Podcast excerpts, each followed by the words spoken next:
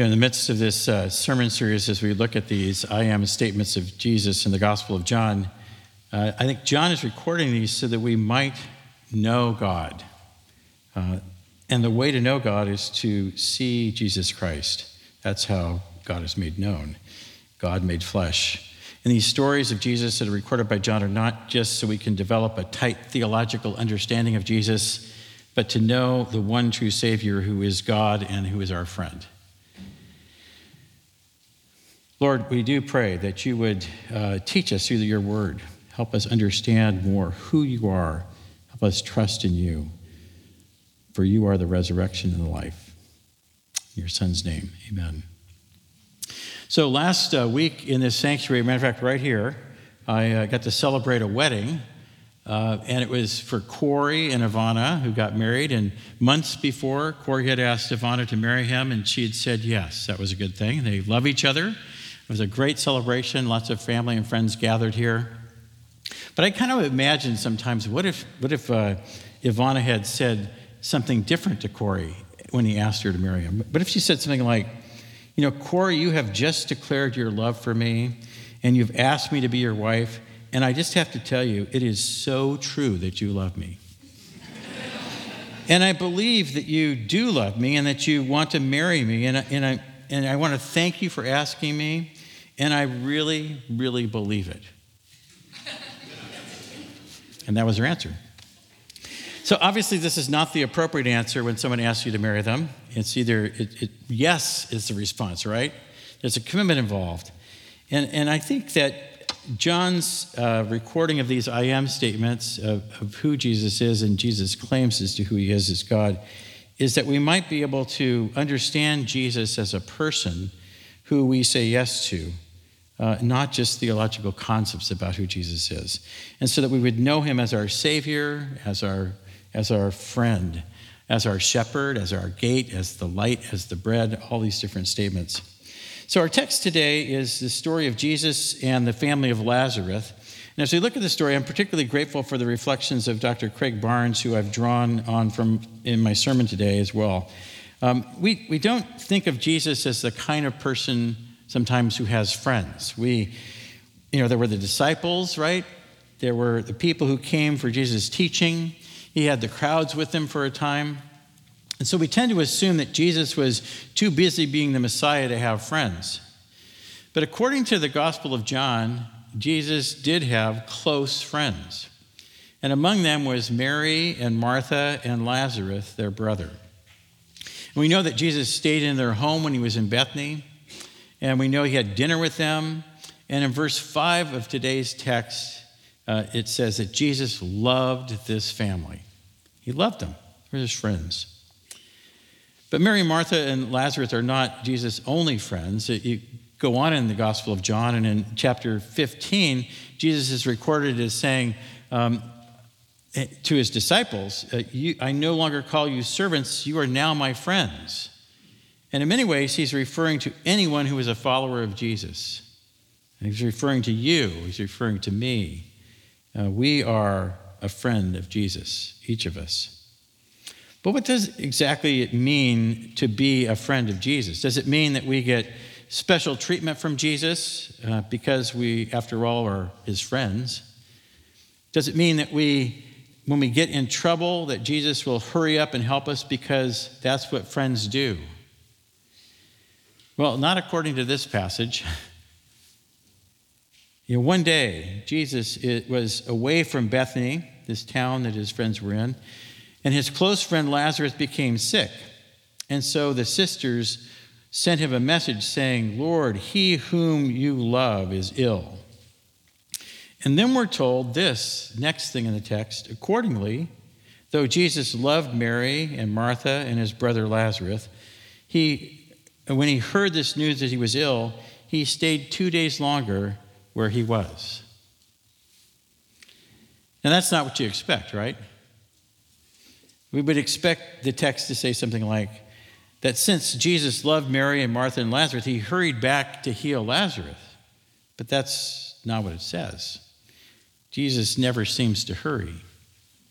I mean, nowhere in the Gospels do we ever find Jesus running He doesn't seem to have this big ability to hustle places.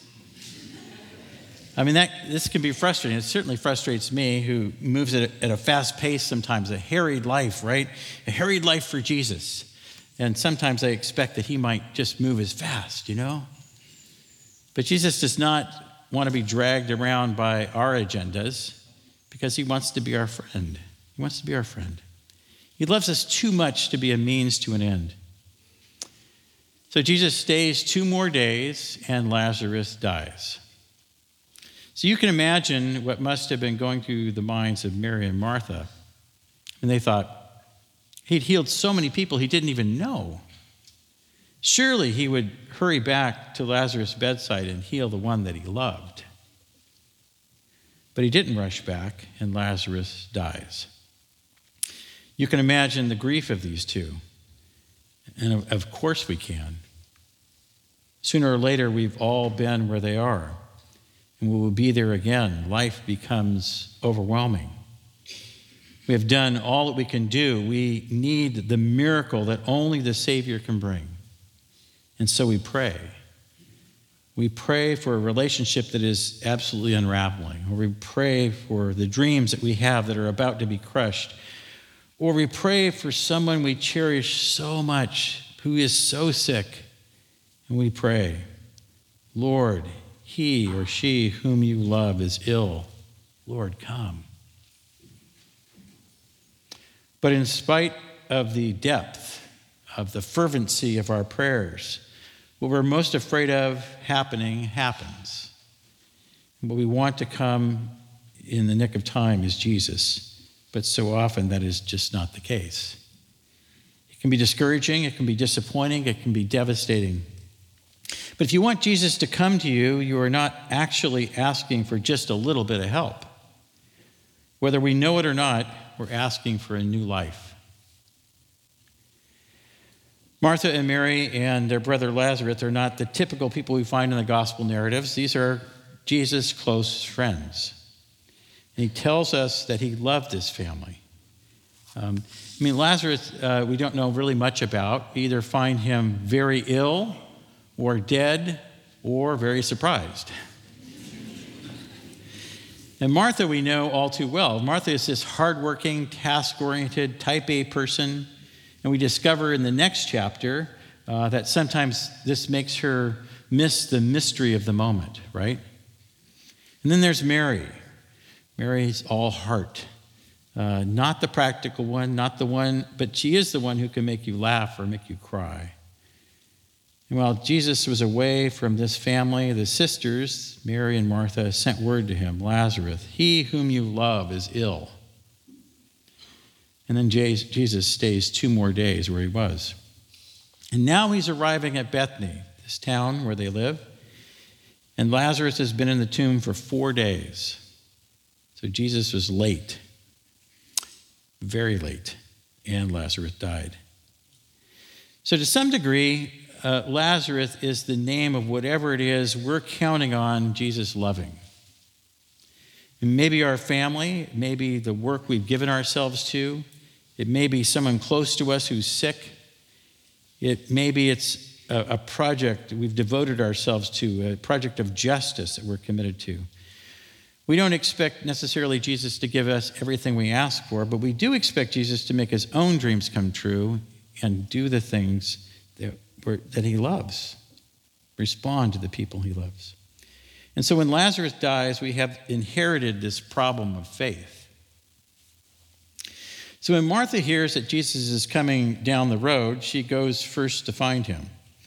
And she says, Lord, if you had been here, my brother would not have died.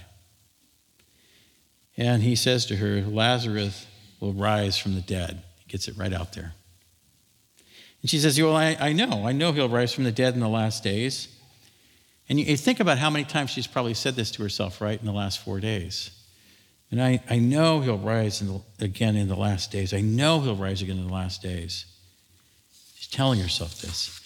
And I think when, when pastors are, are called to a hospital or to a hospice room where someone's dying and people are gathered all around, the very same thing is happening there that, that's happening with Martha. People reciting this in their minds. I know he'll, to rise in the last days. And when, when you gather with people like that, they're not asking the pastor to be very creative theologically. They want the pastor to remind them what they believe, right?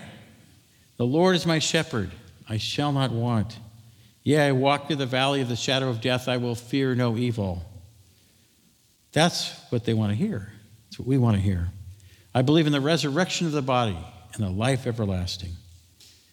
So when Martha starts to say something similar to this out of her own tradition, Jesus interrupts her to say, I am the resurrection. Do you believe it? And what he's saying to her is, I am the one who is life.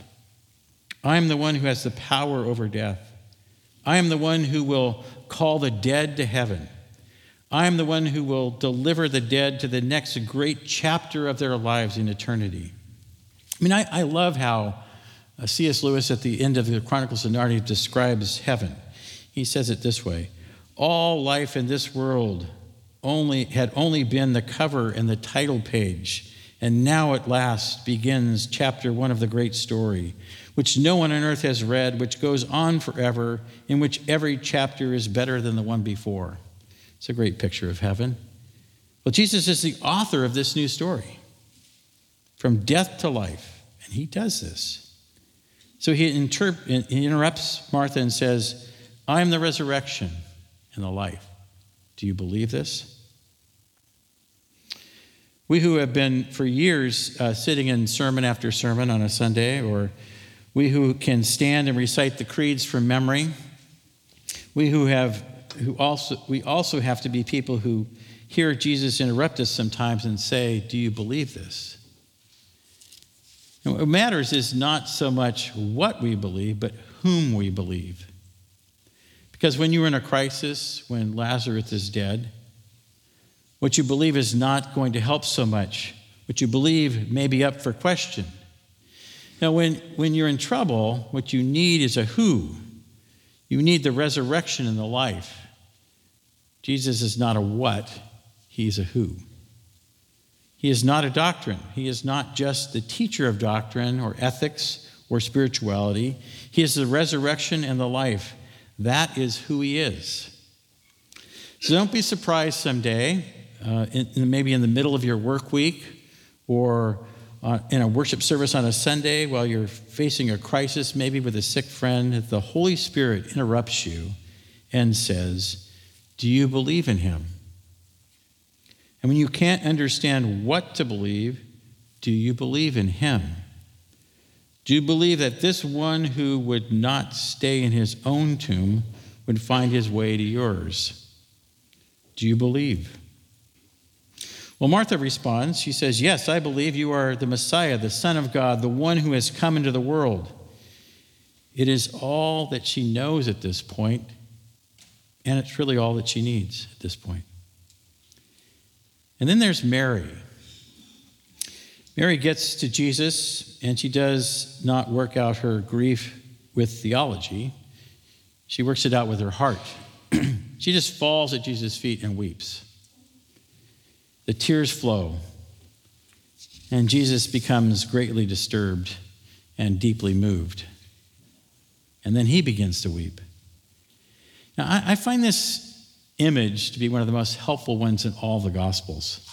He doesn't maintain objectivity. He's not really concerned about professional composure. He enters into this grief how it is, and he gets overwhelmed and he weeps, greatly disturbed, deeply moved. Can you imagine the power of what it means that Jesus, God incarnate, can become greatly disturbed and deeply moved and can enter into our tears. The psalmist says in Psalm 56 God counts, uh, God keeps count of our tossings and places our tears in a bottle. Not a single one of our tears is lost, is it? God sees the tears shed late at night. He knows all about the tears of the one who has hurts and is still hurting. God sees the tears of those fleeing conflict and persecution. He knows the tears of those praying for the sick and for the dying. God is deeply disturbed and greatly moved. And so, what can that mean to have God deeply disturbed and deeply moved? That it's personified really in Christ Jesus. I mean, can our theology weep? No. Can our politics weep? No. Can our hard work and all that we've built up weep? No. Only a person can weep. And that person is the resurrection and the life. Who knows what can happen when the Savior is moved?